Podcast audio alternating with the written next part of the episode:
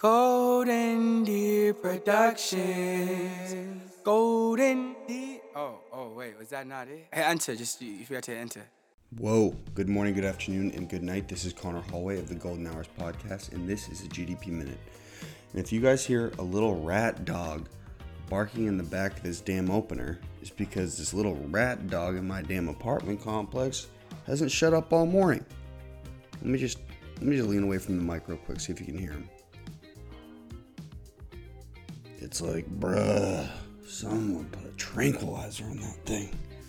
Anyway, guys, at the time of this recording, the tickets are now live for the mini Zoovie in the Hills, and I'm imagining most of you guys who are listening are not in Los Angeles, but let me tell you this.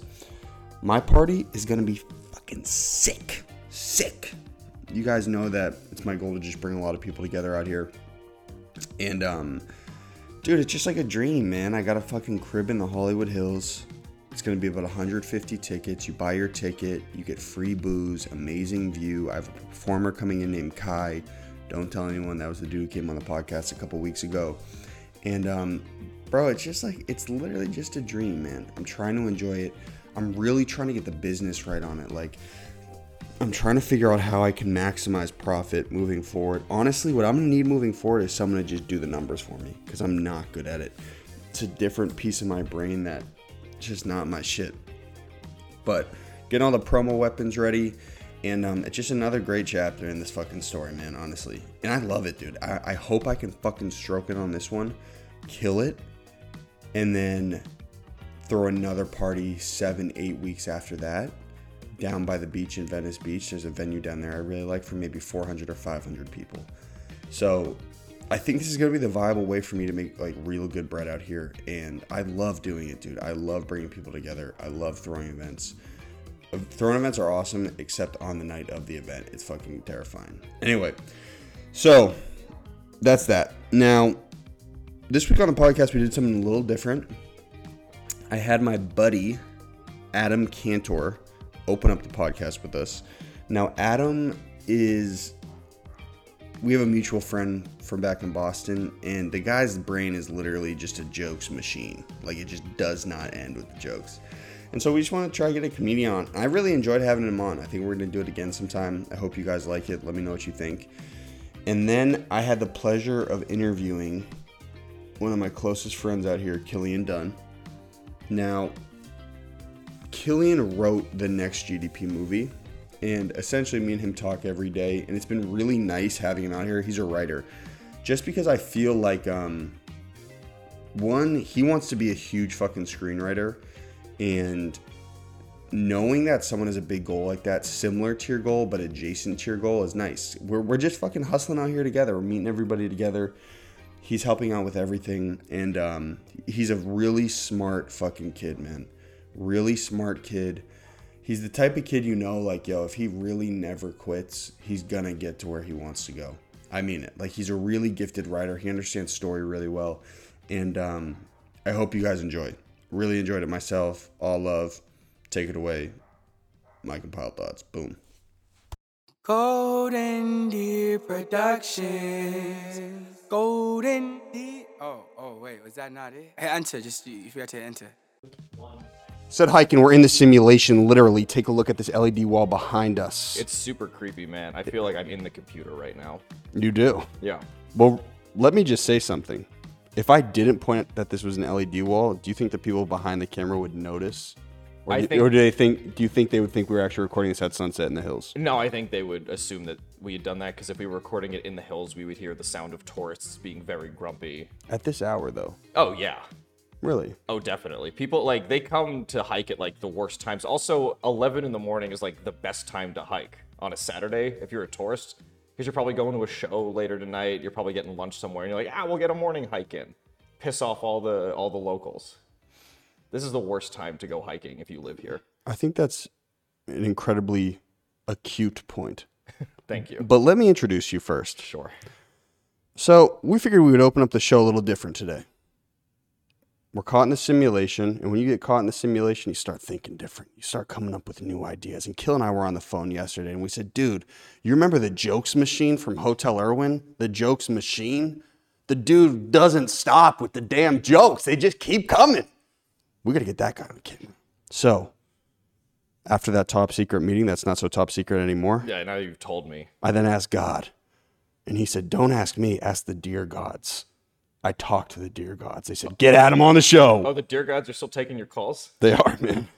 After all these years, after everything, man. After everything we've been through. You must have apologized real nice to them. Honestly, man, I, I to be honest with you, dude, their forgiveness means the world to me. I yeah, I would think so. That's like your everything. Dead ass. so- it's on my shirt. I'm so proud of you. Thank you, man. Congratulations. But but on my right, camera left, I have and, and as you had asked on the phone, writer and comedian Adam Kantor. Hello. And I was just like, you know man, we are in the snake pit. Let's just give the guy the damn floor. Thank you. So the, so the floor is yours, brother. Oh. And, and can I just say this? Was this shirt calculated today? Yes. Okay. One hundred percent. all right. I was gonna say that would be quite the coincidence if it was not. Oh no, I I came prepared to look great on audio. Oh no, we're on video. Great. You're you know that, right? Yeah. okay, good. I just want to stress you out. No, I'll be fine. Okay, great. I do love. I heard the the phrase once. Someone's like, "Yeah, they have a real face for radio." And I was like, "Yeah, that makes sense." yeah. Some people shouldn't be on camera. D- I- How many people in this room do you think should be on camera? I think like us. Fuck you guys. I think we did it correctly. yeah. I'll be honest. I think this is planned well, but Kill after we run this this opening, Kill is gonna pop into your seat. Well, well, we can still Photoshop my face over it so it's palatable. Oh, that's right. a, that's a great point. Yeah, we can do a little Sound of Music podcast thing. You where- you have a very alpha face. Thank you. I've I've always felt that way. Have you? Yeah. Grow- I've you know, I'm I'm a nose forward kind of person, which is like you know, go out and get them. Really just be aggressive. Yeah. And, and I'm not an aggressive person, so I need an aggressive face because without this, I am the least intimidating person ever. Like, I disagree with that. I don't think you're not aggressive.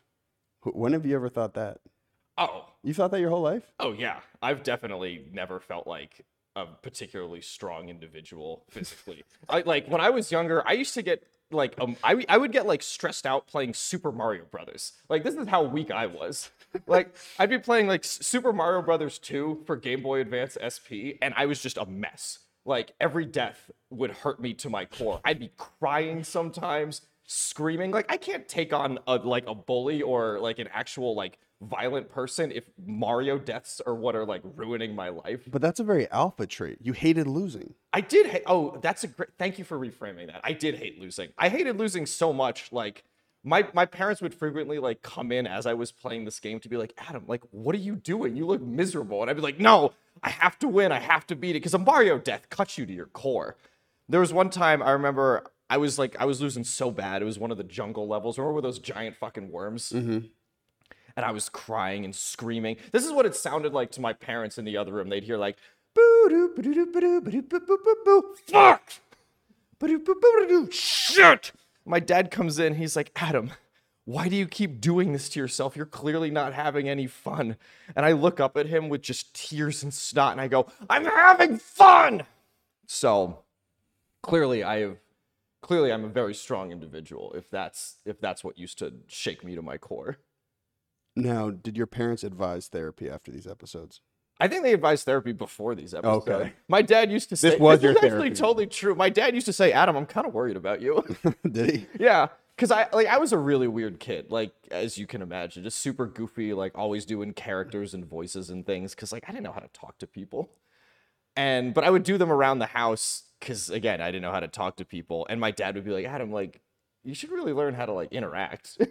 Yeah, but that's such an interesting dichotomy. I feel like you have such a you have such a like a genetic for performing. Thank It- you. It was hard for you to socialize as a kid. yeah, well, I think that's yeah, because I, I didn't have any self awareness. Like I didn't know how. Yeah, but uh, you're not supposed to be eight years old and be self aware. No, I know, but like I didn't realize like how being just like a constant like human cartoon like how that read to the rest of the room. You know, like I used like pe- I used to get like really vitriolic that like my Pokemon cards were cooler than people's sports cards, and like that's not true at all. But I would get like like I would like like get like combative about it, and that's not like who wants to hang out with that kid? That's like oh Well, yeah. well, Nick clearly wanted to hang out with that. Kid. Yes, kid. Nick wanted to hang out with that, but he was also like that. He was like, "Yeah, my Charizard is better than your Derek Jeter." Yeah, he al- he always loved Pokemon too. Nick is uh was my neighbor in Cambridge, and that's how I know Adam. They're they're buddies, and Yes. they hooked us up when we got here. Now, can we just rewind real quick? What does vitriolic mean? Uh, like vitriolic, like righteous anger. Like if so, I'm so you've always been like smart, huh? I mean, I've always known words. If that if that's anything, I don't know. I I think it's interesting. I think my, I think I my brain was able to process information faster than it was able to process like what was happening around me. So like I always felt like it's interesting. I always felt like I was mentally like one step ahead, but socially I was always like a mile behind. So you were an alpha the whole time. You- Yeah. you, were one of those quiet alphas. Yeah, no, I was definitely definitely a wolf in a dead wolf's clothing. Like I, I like that. but yeah it was it was weird because you know i i like the way i related to the world was through like tv characters and like doing impressions and trying to make jokes and people would always get annoyed at me like kids would get annoyed at me they're like adam like stop like trying to be funny stop trying to be funny and at first that wasn't what was happening that was just me being ridiculous and then eventually i was like oh actually this is kind of how I understand the world is is through humor and through making jokes. And it was funny when you were like, "Oh, the the joke machine." He just keeps rattling them off. Well, honestly, one of the biggest like I, I'm always like struggling to figure out where the character ends and where Adam begins. It sounds like a nightmare. Bro. It is it is a nightmare. It's it's weird. I'm like, am I playing the role of Adam or am I actually just being myself? Who is Adam? a lot. no, I, I, now I'm talking about myself in the third person. I, who am I? that's a great. That's a great question. I don't think I figured that out yet. I think. I, have had uh, problems with that myself, truthfully, and I, Yeah. I know where you're coming from because I can get like very salesy, and Sure. and I'll get locked in that mode for a long Yep. time. And then you're Conor the salesman, and then you come out of that and you're like, that was weird. Like, Like, who was that guy, man? Here's I'll give you another oh, here's another example. Like I want to like think of myself as the tough guy, but like when push comes to shove, I'm definitely not. Like do you remember the day that everything shut down like March 2020 for COVID? I believe it was the the It 17th. was like the 13th or the 17th. It was when Tom yeah, Hanks- when did Tom Hanks get Yeah, it was when Tom Hanks and Rudy Gobert's legacies were intertwined forever. because. Rudy Gobert was like this. Yeah, which is I think the funniest thing ever that like now they're forever etched in history with each other. Really? But remember, like everyone was going to the grocery store to like stock up on food and, and things, and so I was I was no different. And I got in line. I got in line at the fish counter because I was like, I gotta get my salmon. And there's That was the first thing you went for. that was the first thing I went for because I knew I was like produce is gonna go first, and sh- like most of the red meat was gone, most of the chicken was gone, but I was like, So oh, your survival brain said, "I'm gonna go get some salmon." yeah, it's healthy. Last you know how long that takes to prepare? like 20 minutes in the oven, 15 minutes on the flat top. I do know how long I prepare. I make a lot of salmon. Okay, understood. Um, so I get in line, and there's one dude in front of me and two stuffed salmon left. Oh yeah, I get the stuffed salmon. I don't want to. I don't want to spend the effort to prepare it. I like. I need them to do it in store. And I'm like, all right, I'm gonna get those stuffed salmon. But the dude in front of me orders one of them, and I'm like, okay, one left. But he turns to me and he goes, hey, like totally unprompted. He's like, hey, you know, if this shit gets really crazy, I got two machine guns in my garage. Like, I think I'll be able to take care of it. Yeah, takes his fish and leaves, and I'm like, oh shit! Like, thank God he went first because I was about to get both stuffed salmon.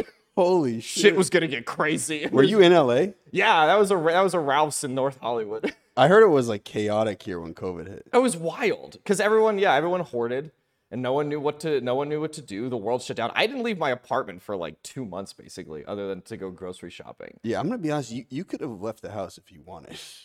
Yeah, I was so I was so scared, man. I was really. I told you, I'm not a I'm not a very like strong-willed human. Like, especially like my body. I was like, God, I don't want to die. I like this whole existing thing. You like this vessel. I love this vessel for the most part. I think I have a great body. I do too. I think chicks would think you have a great body too. I, I, I would hope so. I hope it's like 70% humor, 20% body, 10% emotional intelligence is like what makes up the date Adam Okay. souffle. Is, is that what you put on Hinge?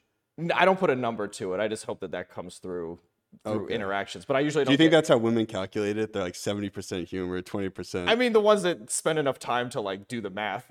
that's a good point. Probably. I would hope. I would hope so. Now, w- we have about two minutes left with this cold open. And I just want you to kind of explain what your dating history has been like in LA. And if you have any great dating stories, tell me. Oh, dating in LA, as anyone would tell you, is very bizarre. Because every like no one takes it seriously. I don't think, especially like any like LA is such a croissant filled city anyway. Like everyone's so fucking flaky that like I like that. thank you. What up? Pun. uh that like just getting to the date part is like a miracle. I have like I feel like there's like five stages. It's like the match is like stage one, starting the conversation, keeping the conversation going, agreeing to go on the date, actually showing up on the date. I once I was driving to a Tinder date once, like had confirmed and everything, and literally like I was coming from the valley to Venice because she didn't have a car, and I'm like, I'll be a gentleman, like I have wheels, I'll meet you there. I'm horny, and like on the drive over, she was like, ah, I'm not really feeling it, and like canceled on me, and I was so annoyed. Is was that like- is that how she texted you? She said, "I'm not really feeling it." yeah, she, well, she was like, I have homework tonight, and I was How like, old was she, bro? She's in grad school. She's in grad school. Okay. No, I know. I was that was my first thought. I was like, shit, like like homework that you need help with because like I can help you. Holy shit! no, um, I went on a date with a girl once at uh at El Tejano in in North Hollywood, and her favorite band was Nickelback. And then she said she didn't want to see me anymore, and that hurt. Yeah, that's a real punch to the gut. Yeah, that took me a year to process. I haven't told that. This is the 1st You're still time. not over This is the first time I. That was two years ago. This is the first time I've admitted to it. Holy shit. Well, anyway, man, thank you for joining us. Thank you so much for having me. This is fun. Let's do This it was again. this was a nice way to open the episode. I think. we'll- Yeah, next time I line up an episode, I'll hit you up. We'll do it again. Bring me back. Yeah. All right, brother. Pleasure. Thank you, man. Kill. You want to swing in? Do you want to just cut, or do you want to just keep it rolling? All right. You want to warm the seat for him?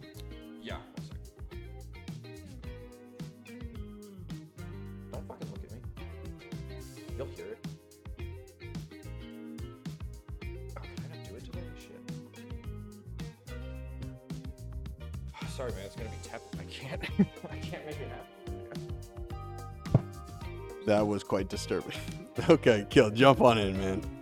Three, two, one, and now we're in podcast mode. And I got to tell you something before I introduced guest on my right, camera left.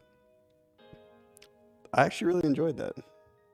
Did He you like it? He was funny. Came, yeah. came with some great energy, man. Gio, what'd you think? He, he always comes in with great energy, though. He does. He's always happy. Yeah, he's a good dude. Well, uh, yeah, we'll see. If, I think we'll probably take a couple episodes to like get on the same page, like timing and format wise, for him, just so we can like lay him up with great jokes. But um, that was great. Now, now we're recording a podcast. So before I introduce my guest, who's engineering the episode today?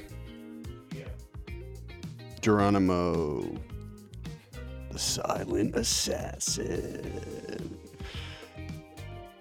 the young heartthrob. And so in Los Angeles, just as a preface, because I am in host mode right now, I talk to a few people every single day, and the man, young man, young aspiring, is it Steven Sorkin or Aaron Sorkin? Aaron.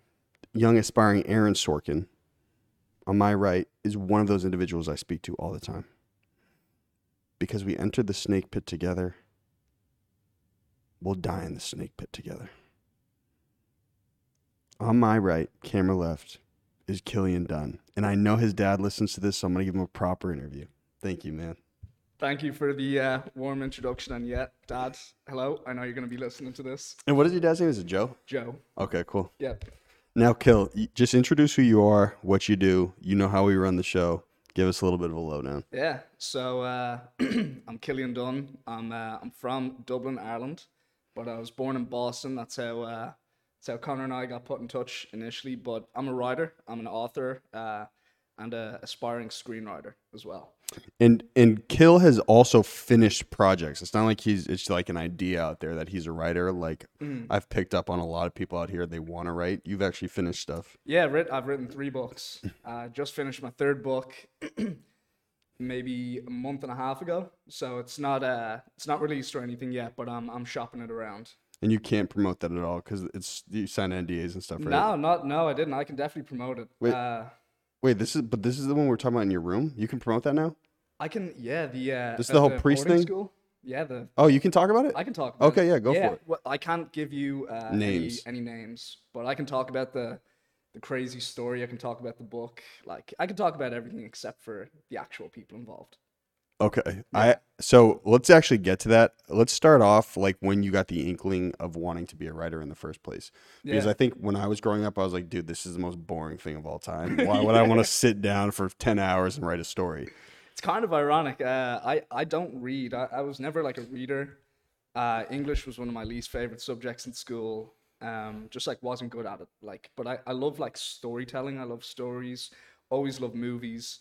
And uh, one day, like in my last year of school, I uh, I watched this movie Midnight in Paris. Have you ever seen that? The Woody Allen Okay. it's amazing. It's uh, it's an incredible movie. But I watched it and and uh, like as soon as the credits started to roll, I was like, fucking hell, like I could I could do that. I was like, I, I could write a movie like that. So I just started. I literally just opened up my laptop and started writing a script and uh, wrote like a ten page short short that was absolutely terrible. Like it was. I reread it and it's like basically like illegible. But uh, I just got like got the spark, got the fire, and just like never stopped. And that was like How old are you? eight- I was like 18 going on 19. Now, did you understand, like, when you watch movies growing up, did you understand the language of screenwriting right away? Because that comes intuitively to some people. No, God, not at all. Yeah, I, I like was very far off. Like my base like was very far off. I just like kind of like loved movies, you know. I just I was obsessed. I would watch literally like I would get home from school and watch two movies a day, like new movies that I hadn't seen. Were you like wildly obese? I had a lot of acne though. Okay. Yeah, I had a lot of acne. I like went on medication and stuff. What, what were you on the Clearasil? I was on I it was, Accutane? like, Accutane. Yeah, so I was miserable. did your hair fall out? hair fell out, like uh, violent sweats. I was like the least attract- attractive person in Dublin. For Really? two years. Are you serious? Yeah. Acne was that bad? It was. Like, oh, you don't even have scars or potch marks or anything. Cause dad, I know you're watching this. My dad used to call me Pizza Face. Cause it Damn, was dad. that bad. Dad, that's Yeah. vicious. that's the last thing a kid with acne It wants was to hear. vicious, but it was true. Like it was really bad. But it was partly, I just had a bad diet. Like I, I played soccer and stuff, but That's also genetic, though, so you should blame your dad. Maybe, uh, dad. So, so you would go home, watch two movies a day, and so probably over time, do you think you're kind of like you're accruing the knowledge of how a movie's put together, how a screenplay is developed, or Yeah, big time. I think uh, watching like all those movies just kind of gave me gave me like a really broad knowledge. I like I, I love like genres for specific reasons, but I kind of like love every genre like for what it is. And I think when you like really cast wide net with your interests, you you you just like you understand like different kinds of people better and I think it just like gave me a good baseline for when I did start writing that I, I wasn't kind of pigeonholing myself into one particular genre. So watching like two or three movies a day was literally like going to film school for me.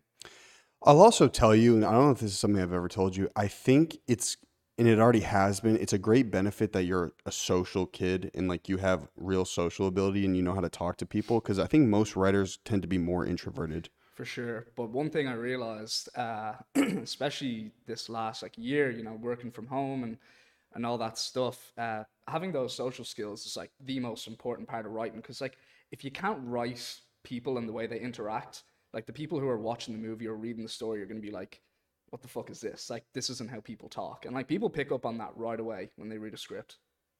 So it's it's so important to get out there to like actually meet people in real life and then kind of like use those experiences to build your characters. Why do you say this last year? You think like you were like socially inhibited or? For sure. Yeah, I, I did it to myself. I worked from home. Like I just I I uh, moved here and got really crazy about writing. Like I I'd heard so many stories from people saying like basically weren't like horror stories. I warning hate hearing that shit so much. It's like, dude, just shut up. Yeah. Yeah, it was it got to me though. Like a lot of people were like, don't go out there and You'll never make it. start smoking pot and going to the beach every day. Like you gotta actually write. Like if you're a writer, like you have to actually write. And uh, I took it to heart and just like was crazy for like a solid year. Just d- didn't go out on the weekends. Spent eight to ten hours on Saturday and Sunday each day, like just knocking out scripts. It benefits me now because people are starting to read my stuff and you know screenplays are going to this person and that person at this management company and this agency. So it's a great feeling having people read your stuff. But I mean, god damn it, like it, being a writer is like kind of fucking lonely sometimes. Like, and you definitely when you're isolating yourself to like complete projects, you kind of start to think to yourself, damn, like I need to get out and, and talk to people. I felt the same way when I used to edit all my own videos because I would lock in for like eight. I would just pop tons of Adderall and I'd lock in for like 18 hours. But it's the same thing. Yeah. and, and you're like you're totally detaching yourself from society to finish something. Yeah, and it's a great feeling though. Like it, it you know, when you my I was just telling someone the other day, writing the the words "the end" is like my favorite feeling in the world. Like writing those two words at the end of the script, just like, God, like leaning back in your chair like this, just going, "Fuck me!" Like, thank God, like that first draft is over. Now I can just focus on the second draft and then the third draft. But like the hardest part is just finishing your first draft. Now, when did you get the inkling that you wanted to come to LA? I kind of always knew I wanted to, um, but it really hit home for me my last year at college. I uh, I wrote this script called "The Fisherman of Isla Morada," and Kill uh, went to Northeastern for reference. I went to Northeastern University in Boston, five year program. So I was a 24 year old graduate. A lot of kids I knew were, you know, two years out of school already. So I was kind of itching to get out anyway. Uh, that's why I didn't like live at home for a year or anything like that. I just wanted to get out. Where were your um, co-ops? Co- one co op Reebok. Oh, um, really? Second co op In the seaport? in the seaport yeah which was awesome um first co-op was fucking terrible i sold dental implants over the phone Ugh. which was Did you pretty awful Did you close any sales? i closed maybe two or three uh but they actually wouldn't let me on the phones after about a month because i uh, accidentally sold some dentist the wrong size implants so when he started to do surgery on on his client he put in the wrong size like teeth and the dude was in like a lot of pain. Like they called my office and they were like, "You fucking assholes! Like you gave us the wrong size." They wouldn't let me on the phones afterwards. I was like demoted to to like the janitor's assistant basically. Wait, so slow down. So essentially, you close the sale. There's a certain specific size of dental implant.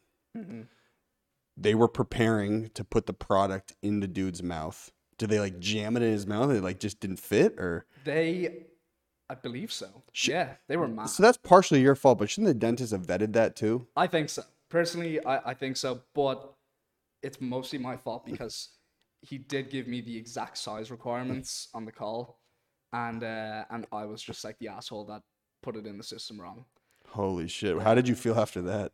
I was uh, I was pretty embarrassed, but I uh, I knew it wasn't for me. I, I wanted to get out of the, the the dental game pretty quickly after that. But I had five Holy months left in my co-op, so they uh, they basically just demoted me to like the like the trash man. Really? Yeah, I would like bring out the trash. I would like stack boxes.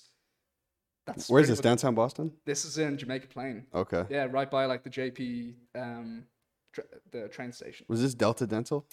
Nah, Bicon. Bicon. Wow. Yeah. So So did you just have two co-ops? I had two co-ops. Okay. Yeah.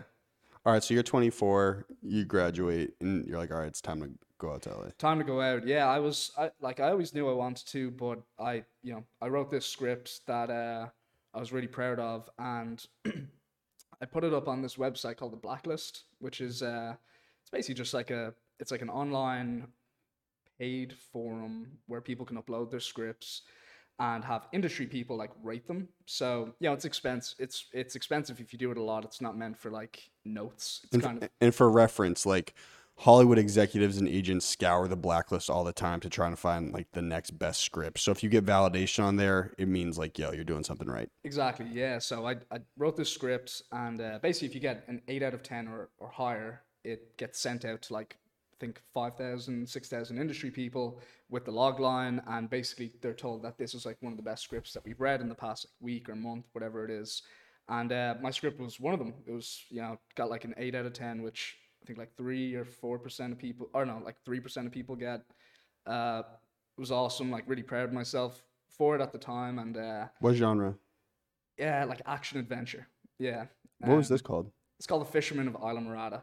Uh, it's basically long story. Long story short, uh, it's about a, a fisherman, like a lonely old retired fisherman, who lives on the Florida Keys on the island of Isla Morada, and he, you know, he's a kind of a loner, and he has this radio set that he he uses to speak with fishermen while they're out at sea. So you know, he doesn't go out to sea anymore, but he loves the sea so much that he lives next to it, and his entire life is it because that's where all of his friends are. They're fishermen outside.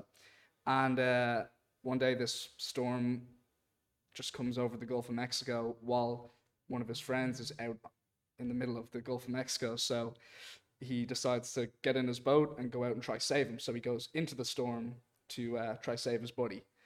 and pretty uh like pretty like emotional and powerful. But it's it was also Did he save his friend? yeah he saves his friend, Does he? saves his friend. He's uh he has a heroic end. I'll I'll say that much. But um it's good. Like it just but it kickstarted everything. Like it it got me my first looks. Uh, but it also told me that like I could do this. Like I could actually do this. I could write a script that's better than other people's. And uh, I just said fuck it and moved out here Now, at this time, were all your friends getting corporate gigs and working at banks and stuff? for sure. So talk about that shift because I obviously went through the same thing. Yeah, which is tough. I think um, I think a lot of people like don't say it to your face, but they they probably secretly think like, what the fuck is Kill doing? Like he wants to be a writer. Like what the fuck is Conor doing? Like he wants to make movies. Like it's people like think these things all the time, and I personally I, I don't really know why, but nobody ever like said anything to my face, but I could tell that they were like, you know, yeah, like go for a couple years, like have your fun, and then come back to Boston and get a real job. Um, and if anything, that just kind of like fueled me a little bit more. I was like, I'm gonna fucking show you. Are you are you big on getting fueled by negativity? Yeah, You yeah. are. That's that's how I. That's too. literally like every single book, apart from the last one. My first two books, started writing them because of like Post breakup, right? post breakup. Yeah, negative because of like negative feelings, and they like writing's like therapeutic as as fuck. Like it's it is like the I could not live without it. I have to do it. Um, but like it's, I wonder if that's an Irish thing. I do. you think? I I don't know, but like just in my experience, all my in my family, like they're so stubborn and they're only truly motivated when it's a negative situation. Do you feel that way growing Yeah. up or Uh, I I would say so. I think um, I like my both on both sides of my family. Like they're ve- we're all very uh very definitely all very headstrong people, but also um very like uh sympathetic and, and empathetic as well. So I never re like I never get any negativity from anyone in my family. I'm very fortunate that nobody ever gives me shit. Um, but at the same time, like you, you can tell, like they're my, with my cousins and stuff that, uh, yeah, like if you say something negative or somebody says something negative, it that starts the fire. Like no matter what it is, it could be something stupid, it could be something like big, but any sort of negative comment kind of goes a long way in Ireland because you people don't forget. Like, do you have moments in your head right now that have driven you for years? Yeah, yeah, I would say there's there's a kid I went to high school with, uh, and he's he's he's a good friend. Like, um, he always has been. But he said, like, he said to me after I wrote that like short, um, after watching Midnight in Paris, I went into school and started telling my buddy who loves movies about it, and uh, we were like, oh, let's write like a proper script together. So we were you know talking about it during during lunch. And one of the other lads in the class was like, "Ah, like you guys want to be writers still? Like you guys want to make movies?" And it was something so innocent.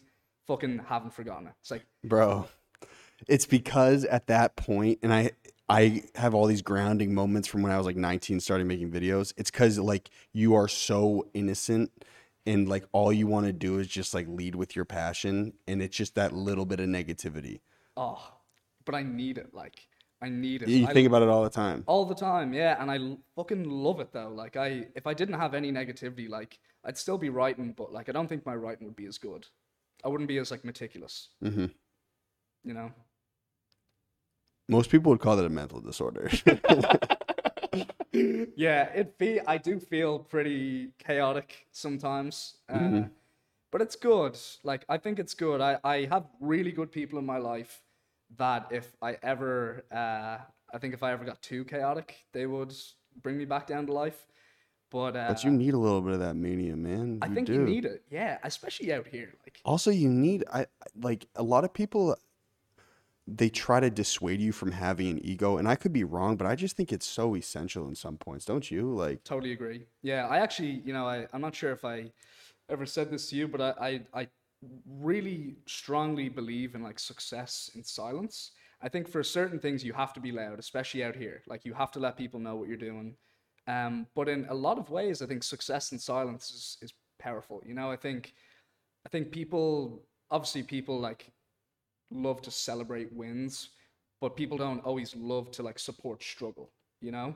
So I believe like struggle in silence and success in silence because, you know, the people that actually give a shit are going to be there for both, you know, both ends of the spectrum, the struggle and the success. but I also think documenting the struggle is one of the most powerful things you can do. Totally, totally, totally right. Yeah, and I, I definitely do. Um, I do with my writing. It's it's more personal for me, I guess. I s- everything I write, I save because I love looking back in it and thinking to myself like, fuck, like I've come a long way. Like this is, you know, this is pretty shit. But you know, I wrote this a year ago, and then I compare something I wrote like a month ago, and it's it's better. You know, I love I love seeing like the progress. Um, Now, kind of explain like what your. I mean, obviously, we do a lot of this together, but explain like what your hustle as a writer is, like how you operate, like what you go write something, then you have to go meet people. Like, what are you Yeah. doing? uh, from like ideation to, you know, showing it to people, I would say I get an idea and I sit on it for as long as it takes. I just let it like manifest, but I literally will have an idea and I'll think about it all day, every day. I'll think about the characters, I'll think about like potential dialogue, potential scenes, and then once I'm ready to write it, I knock it out as fast as I can. I think the quickest I've ever written a first draft is like two or three days. Um, and then the reason why I do that is because I try to get it into other people's hands as quick as possible.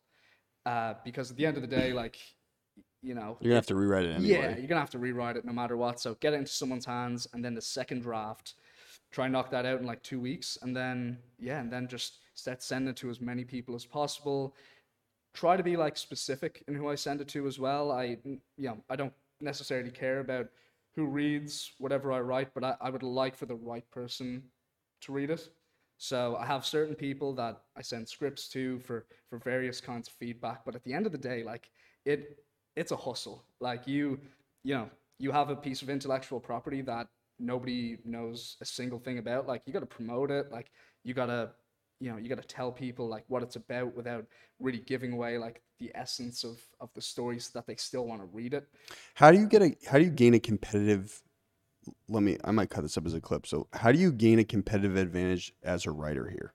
Like, what can you do to separate yourself? I think be as unique as possible. I think a lot of people that I've met, they like they'll send me scripts um just for like feedback, and I, I'm reading them I'm like, I've seen this fucking movie before. I was like, you were literally just taking like a template for an action movie or a template for a comedy and just like rewriting it. Which you know, in a lot of ways, like that's obviously how TV and, and film works. You know, they, there are very, very much templates, but I think if you want to get noticed, like you have to be unique, and in doing so, you have to you know, you have to take like a structure that everybody knows and flip it on its head. Like you have to really surprise people so that they don't forget who you are and, and what style of writing you have. And that's what I strive for. I, I don't write shit that like I've already seen. I try to write things that like nobody's seen. And in, in a way it shoots you in the leg because um, those scripts are harder to sell. But I think it benefits you because when, you know, someone reads something that you've written and they like it, but they might not be able to do anything with it. When the right project comes along that requires in, like an innovative writer or you know just a very like outside the box thinker, they'll think about the people who sent them scripts that were like just you know not the traditional Hollywood structure. So I think being unique is by far the most important thing you you should do as a writer. Like just do what everyone else isn't doing.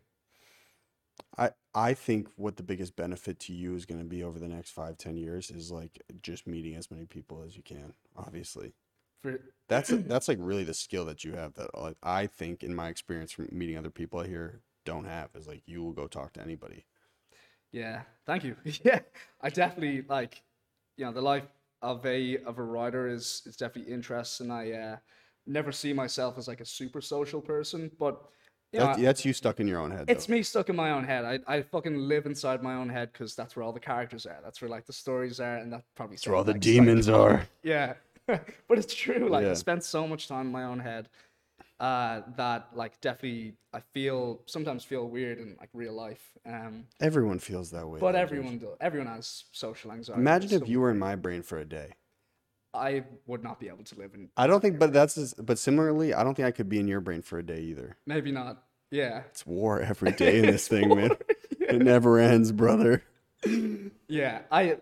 I don't know. I, I I do like. I definitely think like meeting people, no matter what you're doing, is the most important thing. Because like filmmaking's a collaborative process. Like, no writer is better than like the other cast and crew. Like, no director is better than the other cast and crew. Like, without all those essential parts, like a film just like wouldn't get made. Truthfully, the equation I think in making a great film is actually equal. Like every ingredient is equal. Director's as important as the producer, producer's important as the writer, writer's important as the actor. But I think actors are the most important because they drive the content, but they're also the most replaceable. Interesting. Would you agree? I I like I have to say they like it seems like that would be the answer, but like I know right like turnover for writers, especially for like TV shows and even film projects, like it can be pretty crazy. Like Which is because the prerequisites to start writing are like less than every other position. yeah, it's like writing To be a producer, you've had to produce a bunch of shit. To direct, you have to direct a bunch of shit, right? You can just start at your crib. Yeah, you can just exactly. Yeah, you can do writing. uh, You can write anywhere, but at the same time, you know, definitely replaceable because you know words are are just words at the end of the day, and uh, someone might not like the words, the word choice that you've you know that you've done for whatever project, and they like someone else, so they'll just bring another person in because at the end of the day, like the work, like the great thing about writing is like once you have a draft, like that is done, like it is set in stone, like you have a baseline and then you can just like rework it. You know, you don't need, it doesn't need to be the same writer. You know, you can bring in a new writer, you can do this and do that, and and you still have like this template uh, that you can work off. So, as much as like actors are definitely replaceable, like writers are super replaceable as well. Now, if I was, I think you should put out in the world like, you're gonna look back on this video in like, let's say five years. Where do you want to be positioned? Like, what is done? Five years. Yeah, and then and then do 15 years after that. In five years, I would like to have five books published. One- Total. total. One of which I want to be a New York Times bestseller. I genuinely think the book that I just wrote could be a New York Times bestseller because it's based on a, a real life scandal and those you know those stories like really really sell but this one's also an amazing story. So yeah i really hope this one is is that book but definitely five years new york times bestseller for the literature side of things and then screenwriting i want to have um, definitely a few produced films like under my belt uh, that i wrote. Yeah definitely at least like two or three in the next five years. You know that's that's my goal. Um, and then 15 years I want to have an Oscar, man. I, I want to have a best a best original screenplay or best adapted screenplay Oscar. So that's your pinnacle goal. That is my goal. Like that has always been my goal. Me and my buddy used to always say uh, we were going to be the youngest Oscar winners for for screenwriting in history because How old was Matt Damon and Ben Affleck? 26, 27. Uh, so that boat's fucking left the dock. Yeah, whatever. so yeah, I still want one, man. I, I want one. So 15 years. That's that is the goal. Do you guys want to hear my 20 year goal? Let's hear it. I feel obligated to share since you've shared it. Um, my pinnacle goal is I would like to produce a Marvel f- film and be in a Marvel movie, and then I'm leaving the city. I'm I'm done after that. That's my Hollywood goal. Then I'll I want to start up some sort of other business, but that's the pinnacle here. Be the leading man in a Marvel movie, and which is obviously every delusional goal of all time for anyone who comes here, and then produce a Marvel movie. Same movie. You want to produce? The It movie doesn't matter. I just need those are my two goals. You would make a good Marvel villain, I think, as well. That's the most insulting that? thing you've ever said. Marvel villains are awesome. I don't care where I'm positioned in the equation. I don't care. Okay. But that just for me is like such a huge lofty goal that it allows me to keep going. Yeah. Yeah, but you need like you need those. If you have if you have weak I think if you have weak goals, then you just don't you won't perform. Yeah. What is that? Uh, what's that saying? Like, shoot for the moon. Shoot for the stars, aim for the shoot for the stars, aim for the moon. Shoot for the stars. exactly. Yeah. A- Aim any- for the stars, shoot for the moon. I'm half dyslexic. Either way, aim really, really high because you know the higher you aim, the higher you're gonna go. Understood. Yeah. Okay. I think those are great goals, Cillian. I think you're gonna get there. I hope so. I'm gonna work my ass off. I'm gonna help you any way I can, man. dude together. Maybe we will be nominated for Maybe- the Marvel film. Those don't normally win the awards. I think I think times are changing, man. Nobody nobody cares about the Oscars like they used to. Like the Oscars themselves are are going to be totally different in 15 years. Now let me ask you this. I know the Webby Awards might be more important Who than knows? the Oscars. Yeah, nobody cares about the Oscars anymore. I think people who care are film people. Um, From that old system. Yeah, but then the general public, like I think this year's Oscars, like you know, obviously with the slap and stuff, it got some uh, got some traction. But I think pre-slap, like they were anticipating this to be the lowest viewed uh, ceremony in history. For sure. Yeah, Yeah, so then let me rephrase my goal. I just want to be the leading man of a billion dollar content franchise. Because it could be in another form. could be. Yeah, does it have to be superheroes? No. But I think Conrad would make a good hero, don't you? Yeah, Conrad So that's the film Kill and I have finished. The screenplay is Conrad. Essentially, we're ready to go. I know how to shoot it, where to shoot it. We just need the bread. Yeah, I can't. Well, we, we shouldn't give anything away, but what I will say is it is definitely unique. There's one scene. There is one scene that There's one scene that's people are gonna drop dead. Conor calls me one day, and I might have known Conor for like a month at this point. He's like telling me about this scene that he wants me to write, and I am sitting there like, is this guy like is serious? so I had to call our mutual friend, and I was like, bro, I was like, you know, is Conor like, uh, is Conor all right? Like, is he? See, does he- demented. yeah. and then I wrote it, and it's like the best scene in the film. It's gonna be hilarious. It is the- by far the best scene in the film. It's it's pretty genius, like when it's uh, lined up with the rest of the story. So we're excited to. show The music is gonna be very important with that scene. The music is going to be key. That and then the final scene. We already know everything. That It's good. The formula is there. It's gonna be entertaining as fuck. If we just get all the right players, we we need a sick VFX team. for sure. But if we get all the right players together, I think it could be a, a little mini fucking Zoovie, man. It's going to be a lot of fun. I definitely want to shoot it in Massachusetts too, for sure. Um, okay, I want you to talk a little bit about your book that you just finished. Mm, So, because I know you're not huge on the content, but at least we can cut you up like a manicured clip that you can post at some point. perfect. Yeah. I uh, so I recently wrote a book called Death by a Million Paper Cuts. Um, it is essentially it's about a a woman who was married to this man for about 30 years, and uh, the man was a headmaster of a very prestigious boarding school in New England. Now, this is all a totally true story. Um, one day, the FBI come knocking on her door and tell her that uh, there's an active investigation against her husband because he had sexually assaulted a bunch of girls like early in his tenure at the school and uh, essentially the the feds they they want her to work with them against her husband. So the whole book is 100% from her point of view. Um, it's it's about her kind of relationship with the boarding school husband her own children and then the spotlight team at the boston globe. Uh, because interestingly enough the Globe were the the head reporters on uh, you know this entire case after the spotlight thing with the Catholic Church. They started going after these boarding schools. So I wrote this book with uh, a lot of help from private investigators, journalists, and uh, the woman herself. I interviewed her for about eighty hours over six or seven weeks, so got to know her really well. And uh, the book has been well received so far. It's in the hands of some managers and agents, but I'm uh, I'm shopping it around. I'm looking for a literary agent. I'm I'm aiming really really high with this one. Does it make you nervous that you wrote a hit piece on a dude?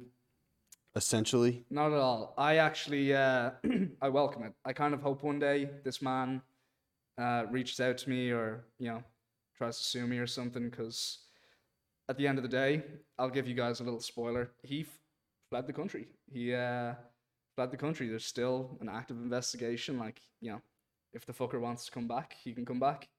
But uh, I'm not afraid to release this book and and it is you know candidly it is fictionalized names states places all all change but the heart of the story everything that is in the book happened it's this weird like gene that journalists and writers have where they're like, we need to get to the truth. Like, have you always had that? yeah Because. I would totally avoid the truth. I do it every day. You know what I'm saying? I love this shit. Yeah, like when I was allowed to kind of, I was given the bone like fucking go, go, like figure figure all this stuff out. Like I loved it. Like I love feeling like a private investigator. Like I love being on the phone with actual PIs and like hearing what they did and how they got this information and and then basically just connecting the dots so that the story has a narrative and uh you know a reader can like read it with like a good flow and and not feel like they're reading like a police report. You know? You're built for this, man. Dude, I love it. Yeah, I love it. This it's my passion. Like I just I never stop thinking about it. What other stories are out there right now that you would like to develop a book on, or a story, or a screenplay? It's a great, uh, great question. I, I think um, there's there's one thing I've been thinking about a lot, and uh, I don't quite know. I'm mani- I'm in my manifesting stage, but it's uh, it circles around the you know like the Malaysian air flight that just like disappeared. I'm really like intrigued by like air disasters, and I, I don't think there are a lot of like really great stories like put to film about like air disasters. I know there are tons of books and there are some really great movies like Flight and like Sully and and, and all that. Um, but I would love to see one from the perspective on the ground. Like don't even show the airplane, like don't even show the airplane taking off or like disappearing or anyone on board. Like like a real life mm-hmm. mystery, like a real true mystery about like an airplane that just disappears. Because there's so there are like 300 lives on board of an airplane. Like they all have families. Like it's such like an intense, like emotionally intense thing to happen, and to have like no closure, I think is pretty powerful. So I would plan on doing something like how the movie Zodiac was done, where there's no conclusion. What do they think happened to that flight? Didn't they? s- They said China, Suicide. I think they think uh, it was the pilot was suicidal, and he just but they never found the plane, right? I think they found parts in like the Indian Ocean. Um, but yeah, I think, and I like, I just think it's like a really powerful thing, and and uh, for like like an air disaster to happen, like it's just it just I I just get the vibe that you know, it's just you, you can't spin it into a positive. But like in everything I write, like I love trying to find the light in really dark situations, and I think this would be a real real challenge for me to find the light. In this Good luck, bro. yeah.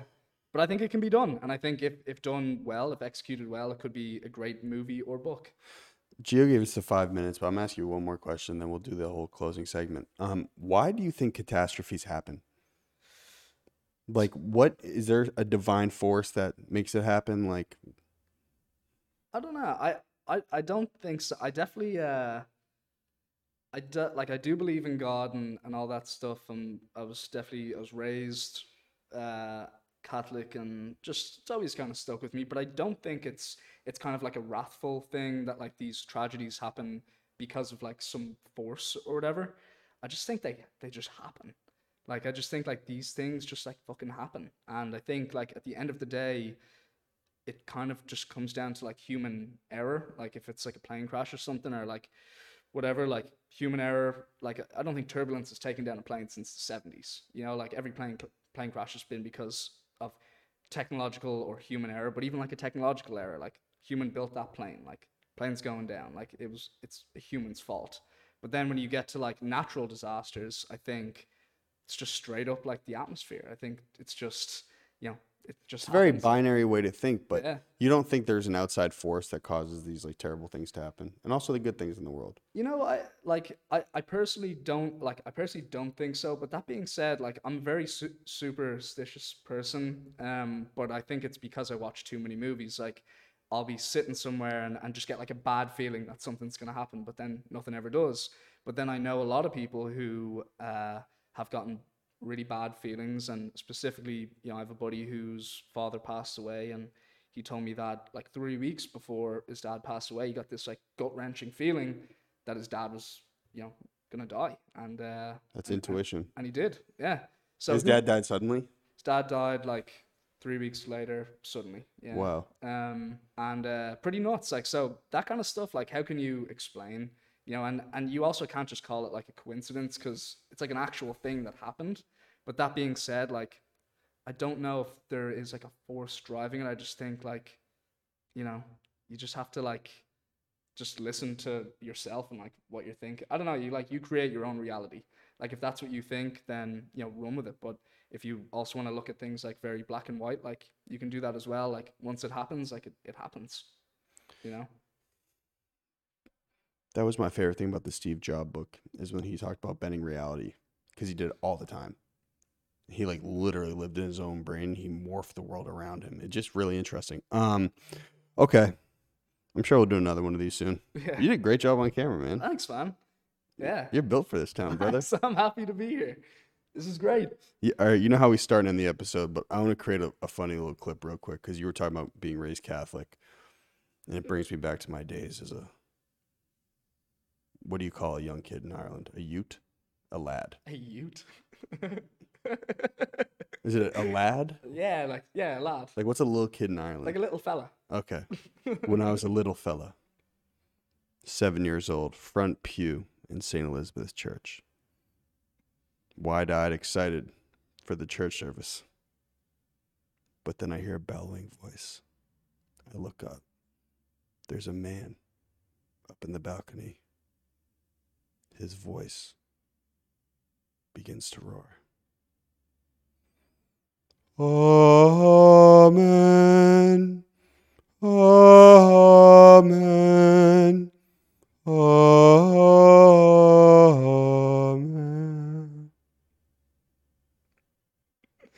Thank you. That was great.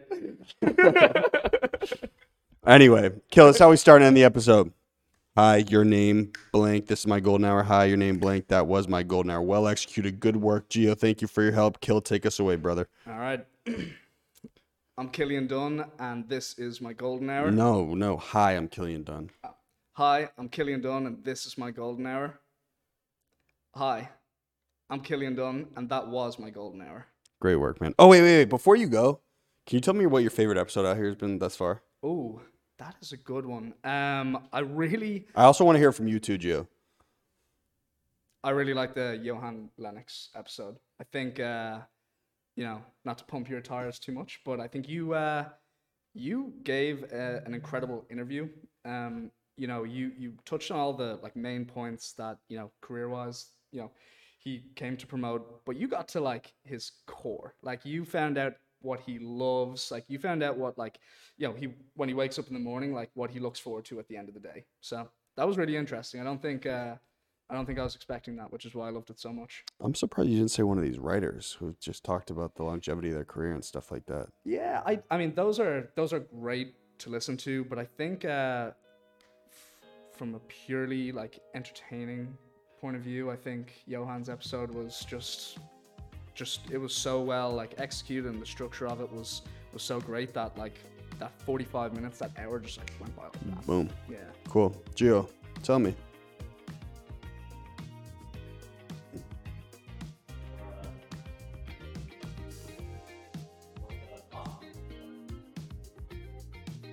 Johnny Hickey. Johnny's was great. Oh, yeah. Yeah, Johnny's was great as well. Yeah. He's like, dude, I'm gonna drive this fucking Lambo through these gr- these glass windows right now, brother. That was great. That I know. fella's a legend. Yeah. All right, well, hey, thank you guys, appreciate it, and we'll wrap it on up. And Gio, I got you a shirt, man, and Kill, I got you a new shirt. All right. I love it. Boom. Good work, man. Thank you. Golden Deer Productions. Golden Deer. Oh, oh, wait, was that not it? Hey, enter. Just you forgot to enter.